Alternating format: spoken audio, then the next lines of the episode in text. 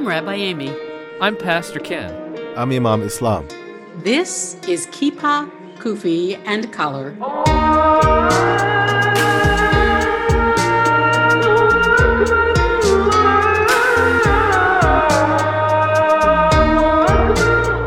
This week, our guest is Lieutenant Governor of Vermont, David Zuckerman.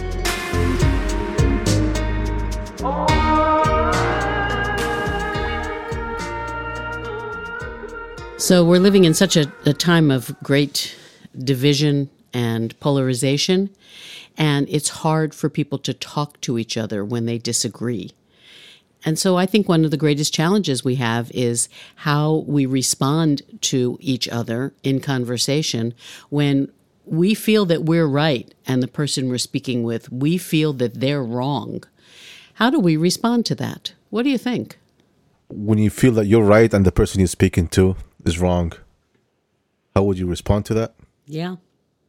Uh, if you can convince him that he's wrong, uh, that would be great. Uh, at some points, um, you cannot convince anyone he's wrong, just because he may see things from his uh, from his point of view, from his from his angle, kind of view. If you uh, uh, looking at a a six and a nine, you see a six on your side, and the other party see it nine, and he, you know, it's hard to convince him that uh, you see what you see, or he sees what he sees. But you should try. Uh, uh, if you should try your best to convince people, if you think you're confident that they are wrong, uh, as much as you can, then this is helping them out. Do not leave them wrong. And if they're not convinced, if they are gonna, conv- if they ever gonna con- get convinced in the future, then I think they will remember that you that you have tried to help him at one point. And and and the question then comes up of how how there might be different circumstances or different gradations of right and wrong and different the circumstances may govern whether or not there's an appropriate response. So, for instance, I have a friend who uh, comes to Vermont once a year, and we we have Ben and Jerry's, and her favorite flavor is vanilla. She goes to Ben and Jerry's for vanilla ice cream. What's wrong with her? Exactly. exactly. I'm getting at. There's so many things you could have, and she wants vanilla. And so, how do I convince her that she's wrong? And how much time do I spend trying? If my first question: Why would you think she's wrong? She's compl- it's just that's just self-evident. Okay, well, I'm, I'm, I would, I wouldn't try to change that. I mean, just she likes vanilla. She likes vanilla. What if she does not like ice cream at all? Then she's insane, right? I don't I don't know those people. I, I don't I don't hang out with those people. so that's that's the point that we actually, um, that's the first uh, uh, hole that you may, uh, that we may fall into, uh, thinking that the others are wrong just because they are not uh, coping with our preferences or when they, they're not following. They don't, they don't have our um, taste. They don't see things through our through our lens. Uh, first and foremost, you need to make sure that um, uh, you need to distinct between someone is wrong and someone is different. That's a really good distinction. The difference between being wrong and being different. And so that has to do with how we assess the situation and whether or not it's worth it to respond to it. If somebody's different enough to want vanilla ice cream, there is nowhere to go with that. That's just what they want. And uh, the the distinction that we might make regarding when someone's wrong is if there's harm involved. So y'all okay if I go on a little bit touchier subject? I'm okay. Okay. All right. So unlike so so uh, as a Christian in Vermont, you know, I, I get a fair amount of suspicion, but that's but but not much. But y'all have experienced your communities have experienced over the last year or so um, some hateful messages, and and so those are people who are wrong. But but it's not okay to let them be wrong but they've also got to find change in, in the way that change is going to come to them. I doubt we're going to force them to change. How, how do you deal with uh, receiving messages of hate, knowing that that's wrong, and, and, and dealing with that other person or group? that's something that I always want to talk about. I'm glad to get the chance to talk about it now. Um, it is true. I mean, when people attack the religion based on what they see or what they hear on some news networks that are uh, actually uh, governed and, and, and advanced by some agendas, uh, and when they say when they claim things that your religion is doing and your religion is not doing that, when you when they uh, attribute things to the religion that is not of the religion, um, uh, it, it bothers me a lot. And as much as I can, I try to um, um, ward that off um, to try to correct uh, or, or, some misconceptions that they have. Uh, but at the end of the day, we may not be successful. Um, and that actually one of the reasons why I um, remember I said in the last podcast that I, I gave up uh, answering comments or replying to comments on right. Facebook because right. a lot of hate messages. Uh, I'm just going to give you an example. Um, um, when we were, you know, um, boosting our posts on, on Facebook that we are buying a new a new mosque, so when you boost the post, it actually reaches a lot of people. It reaches right. go far and beyond uh, as you can ever imagine. And so a lot of people, for example, some people responded in a nice way. Some people said, "No thanks, I'm not going to help," which is fine, totally fine. Some people say, um, and uh, and some people say, uh, and here's the here's the conversation that I got involved in this in this back and forth with these comments I'm sorry. How far do you want me to go on this? Because I'm gonna open. No, that's good. That's good. That's good. go for it. Uh, so, um, um, so that happened shortly after, um, the um the El Paso shooting shooting, right. and um um uh, I believe it was Toledo or not Toledo, the uh, Ohio shooting. Right. They both happened within this 24 hour window. Uh, so the next morning, uh, well, um, I, I've just saw messages on our Facebook page um, someone responded. He was very um, he he seemed to be um, uh, um, misled, and he said, "Why would I help someone? Uh, he wants to kill me." Um, meaning that if he helped the mm-hmm. mosque, that basically the mosque. That's what the, from his point of view. So I responded to him and I said to him, "I think you should turn on your TV, and you you will see who's trying to kill you." That's what I said to him. Wow. Mm-hmm. Yeah. Uh, because there was just two shooting with 24 hours, right, and right. none of them were Muslims. Right. Uh, so that's what I said, and then he, um, someone else got in the line, that, which I had mm. nothing to do with. He just jumped in the conversation, and he said, "Your religion is doing this and this and this and this and this for a long time." And then at the end, he said he's a he's a pro uh, uh, uh, uh, uh Second Amendment. Um, you mean pro gun? Yes. that, yeah. and um and he said, um, I'm not giving up my guns. I said, Who in the world asked you to give up your guns? This is an ad to purchase a mosque. Right. What, what brought this wow. to the conversation? So, so it was just this constellation of things that he was taking out on you, yes. but had nothing to do with you. Did I ask you? Look at the post. You, did you see the post? Right. Did I ask you, or did anyone from congregation ask you to give up your guns? Or keep your guns, man. I didn't know. Go ahead and buy more guns. I mean, I don't care. Wow. so wow. this is this is a microcosm of what's going on in our world. Yeah. And I guess as I listen to you, the question that reverberates in my mind is did you accomplish anything in that argument? Nothing. Right. Nothing. And right. And and so You know I, what I ended up doing? I'm sorry to get I, I deleted the post. Good for you. I deleted the post. Good for you. That's what I would do. But including wait, the post that included the uh, the ad, the, the ad, ask? yeah, the ad itself. I deleted it. Wow. Uh, I deleted it. I found out there was no. Uh, it actually harming. Uh, it harms more than it benefits. Wow. I just deleted the post. I'm wow. sorry. I, I, I think that the, the the fundamental problem is that hate was unleashed in this country. It was given permission to irrationally become part of the public conversation. That goes back to uh, 9 11, 2001, and all of the anti Muslim rhetoric that came after that, uh, but more so even in the past four years. And so that's different than having a disagreement with your friend, which I think may not be a productive conversation either. But here requires a response that we formulate together in the community such as ours religious leaders civic leaders and just the folk who are part of our community to stand up and say publicly, this is not okay. We need to make that voice heard from those who lead in the community, in the media and politicians, and to shame it. That it should not be allowed in the public sphere. That's my view. But I'm I'm wrestling with our, our topic today, which is giving others the opportunity to grow, to be wrong on their own? How, how do you, when do you decide that is, there's no room for silence, there's no room for patience, there's no room for agreeing to disagree? When do you decide that? What, what's, what, what allows us to make that determination? Because I, I feel like it can be very easy to fall into this trap, particularly since we're, we're, you know with Google, with Facebook, with Insta, with all these different things, we're we're put into situations. Netflix, we tend to be surrounded by people who think like us.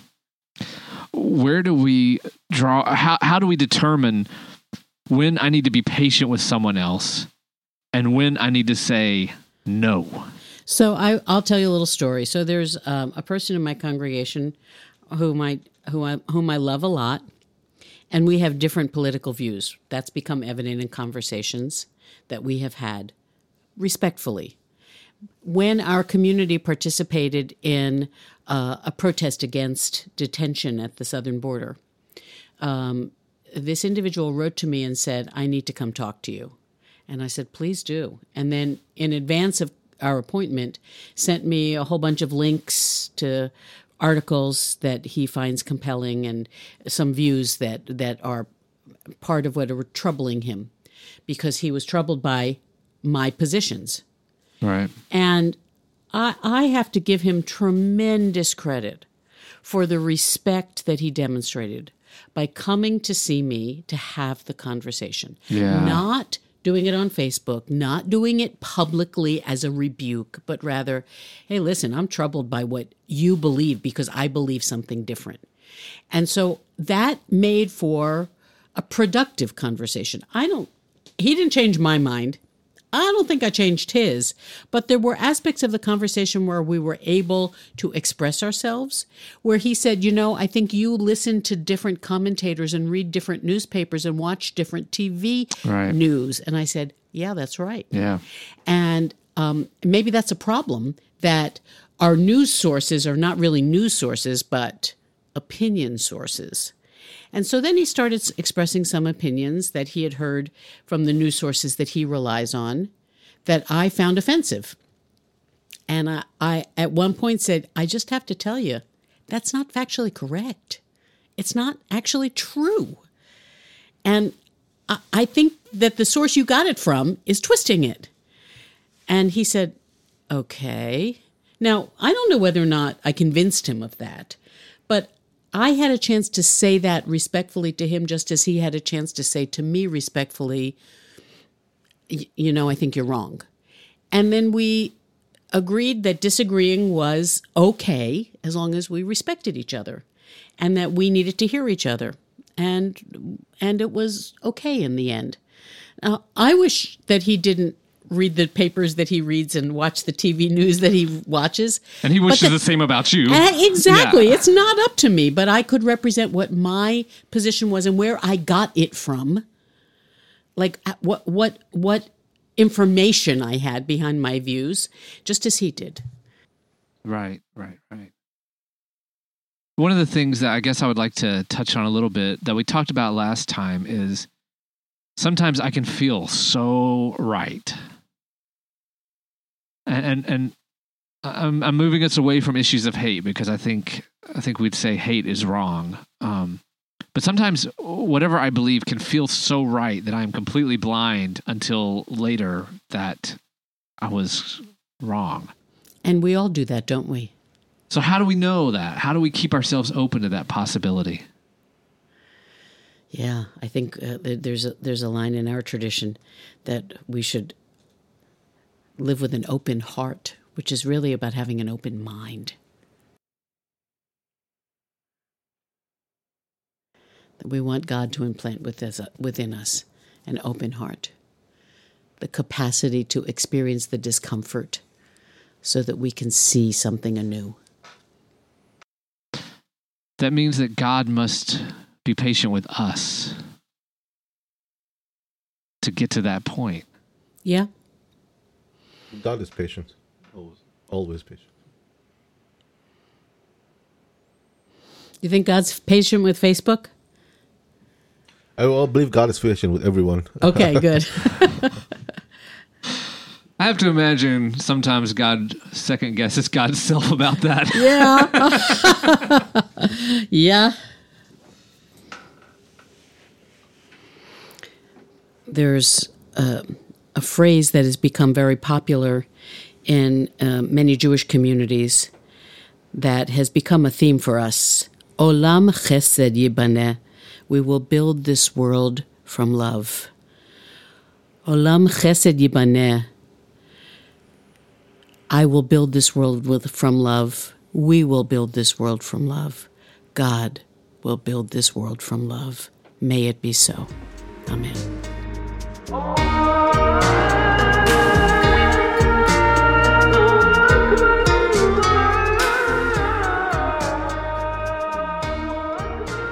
We are pleased today to invite Lieutenant Governor David Zuckerman to have a conversation with us.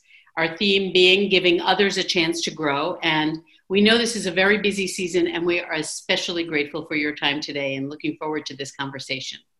Well, th- thank you for having me. And uh, it's also planting and growing season. So whether it's plants, people, food, spirit, uh, I think there's room to grow for all of us. Ken, do you want to lead us off with a question? Sure.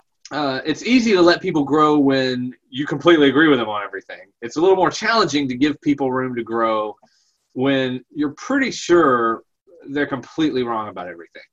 um, so what what do you I'm sure you never encounter situations where, you know, you feel strongly that you're right and you somebody else is wrong. But uh what do you do? You know, when when let's start with that instance. When you're pretty sure that you're right about something and, and you're pretty sure that the other person's wrong about it.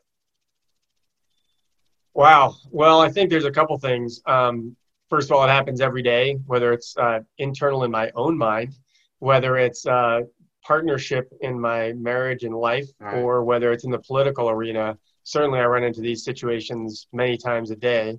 Uh, my goal of what to do would be to always take a breath and um, think on it a little bit before I react. Uh, we have a very natural tendency, sort of in our hot side, to react and push back quickly. And I certainly have that. Um, so I am perpetually working on first just taking a breath to cool that off a little bit and think about how to um, reach a place to have a conversation where there can be some give and take. Um, I've often talked about in the political arena that if you want someone to come to where you are, uh, usually if you reach out and take their hand and yank on it suddenly, Right. usually their heels dig in Right. and everybody's heels dig in and, and it's much more um, about strength and power uh, and not always about a successful end result whereas if you reach out and, and metaphorically go where they are learn more about where they're coming from and why they might have the view or the information whether it's a, a fact that's accurate or not. I won't call it a fact yet because i don't know. Right. um, but try to understand where they're coming from first and then maybe chat about it a little bit learn about something else. And my metaphor is that if you go sit on the park bench with somebody and you talk for half an hour usually at some point you both get thirsty and you can get up and you can start walking down the path together towards the coffee shop the juice bar the bar bar whatever it is and then you're walking in the same direction Mhm. and so if i want someone to go where i'd like them to go we ought to first start maybe even just walking in the same direction before we're trying to actually get to where we're going. Um, so there's a little bit of metaphorical mishmash with how to deal with those situations, and it's hard. You know, I'm I'm in a position of privilege, um, white male, uh, grew up in a stable household, good school system, roof over my head. So it's also important for me to recognize and check my privilege, and then think about where that person is coming from. yeah. So the, that's an interesting metaphor that you used of having them come along with you, because it could also be the case that they want you to come along with them. Sure. And so, how can you tell when you're wrong or their view is just different, or they're wrong and your view is just different? Yeah, I mean, I think part of that is even this the the, the setup here is that there's a right and a wrong, um, and I think there's certainly there are some things that are very clearly right and wrong uh, in terms of how you treat somebody, and or uh, maybe doing some research on facts and saying, well, let's let's look into those facts a little bit. Can you tell me where that came from? And I get that all the time online with people telling me, you know, this is going to happen if you do that. So really, do you have some facts to back that up? And um, and so there there can be right and wrong. There's also how people feel, and um, if someone has feelings a certain way, that's their feelings. And to tell them their feelings are right or wrong or to try to change those feelings um, with fact I, I, think is a very delicate and difficult thing to do.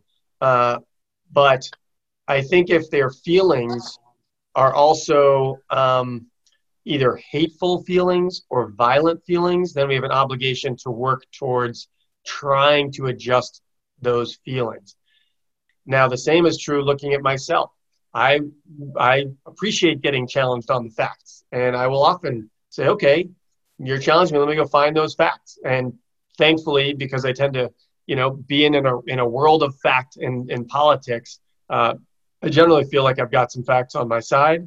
Uh, but there are times when I have thought, well, you know, maybe I I didn't do the right thing. Uh, there are votes in the past that I think back and go, hmm, maybe there was a different vote to cast at that time now that I'm, I've had more experience. Mm-hmm. Mm-hmm. So I, I, want to follow up something you just said because it really gets at, at the heart of some of what we talked about when we went through this, which um, you talked about feelings of hate and violence as something that needs to be addressed.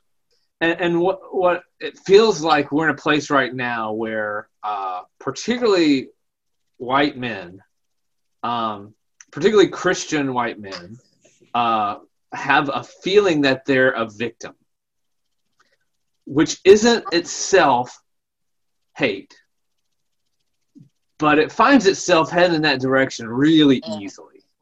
So, so, so what do we do in this? You know, when you have somebody come to you and and, and start laying out a litany of victimhood, um, in a situation where, in the grand scheme of things, they're pretty privileged, but they feel that they feel like they're the victim. How?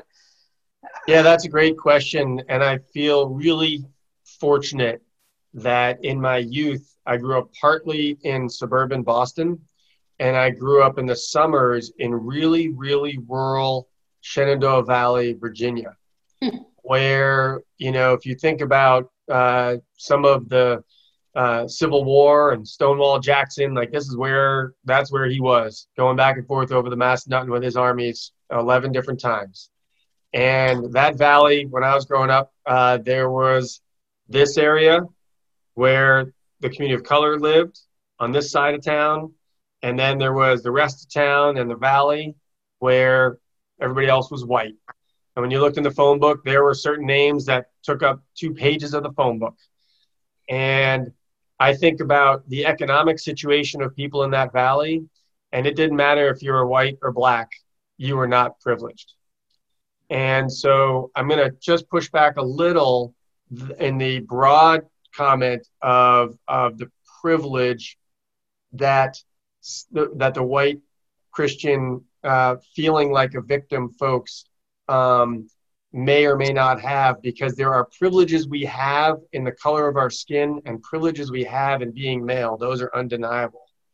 But the broader society values us also on our economic standing and oh, our ability absolutely. to provide for our families and our own emotional strength. I often rests in am I being a good provider and are we we advancing or not? And so I think that feeling even if starting from a higher point is that they're not making progress and they're and therefore they're failing or they are victims because the system is stopping them from making progress uh, so i think there's a lot of um, room there politically and socially to uh, accept their sense of victimhood from right. their perspective and then work to um, address it rather than deny their feelings. Good point. Um, I was just I was always wondering um, how would you if if you uh, recognize someone to be always uh, uh, disagreeing with you just for the sake of disagreement because some people uh, I think you may you might have met you know uh, uh, some of those folks especially in your political career some people just like to disagree in order to make themselves visible um, not because there is anything that worthy of disagreement but just want to uh, if they agree with everyone, they, they, there's no way they can be distinct from others, only with disagreement. So, would you give them a chance to grow, or how would you do that, or would you shun them away, knowing for a fact that they only disagree just for the sake of disagreement? Yeah, well, it's interesting. I uh, I certainly meet plenty of people who disagree with me. I I don't know how many of them are truly sort of just 100% disagree for the sake of disagreeing, but um, you know, I do, I have, just like everybody else, a limited amount of time in the day.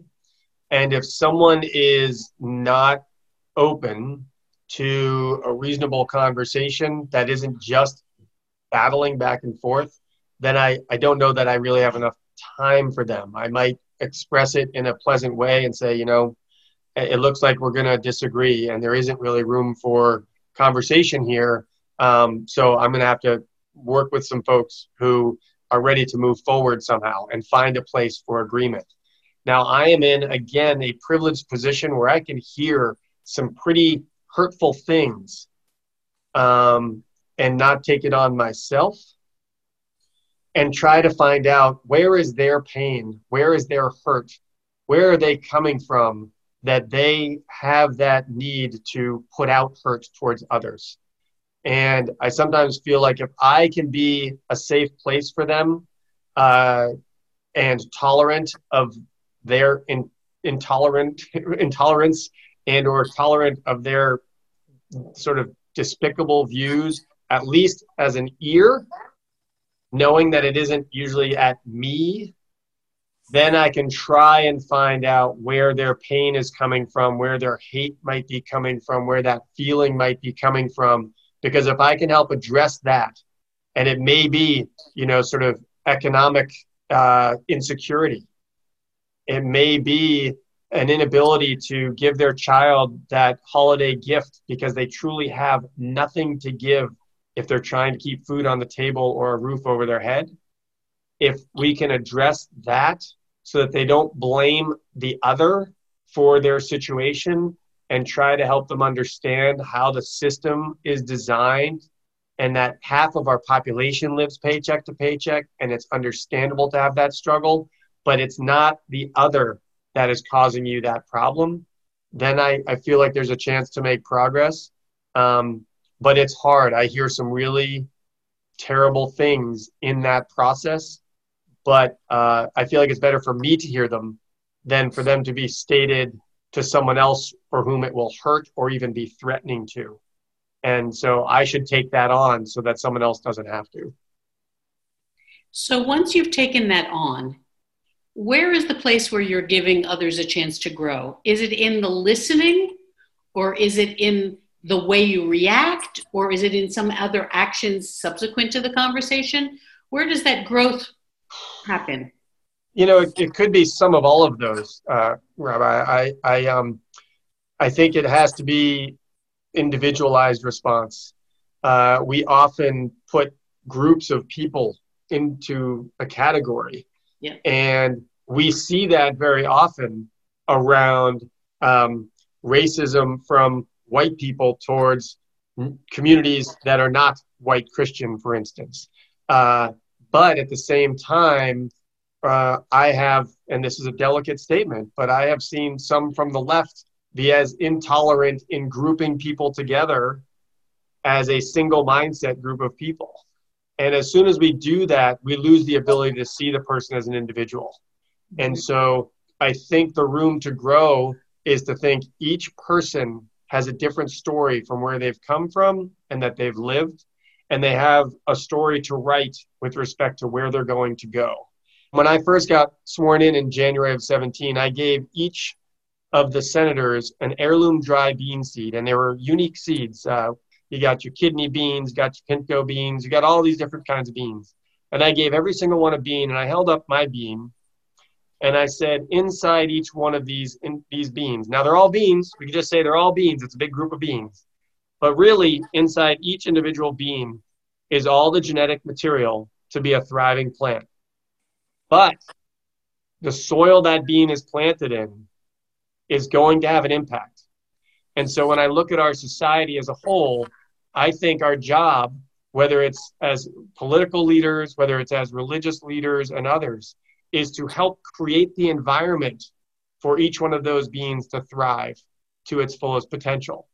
Right. My other little story just came from last night when I was trying to put the hens in.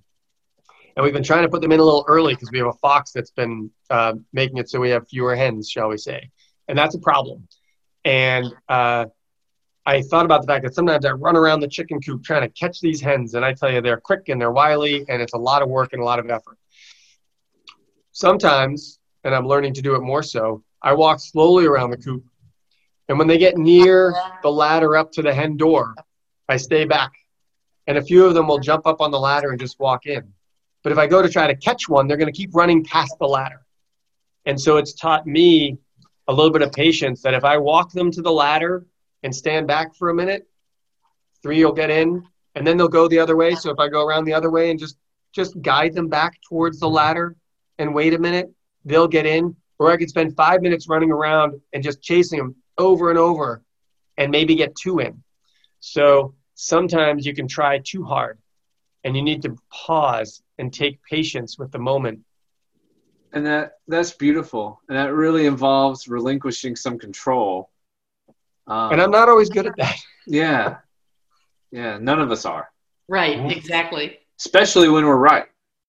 Especially when it's important and we're right. Right. Or we think we're right, when and we think it's important. Right, right?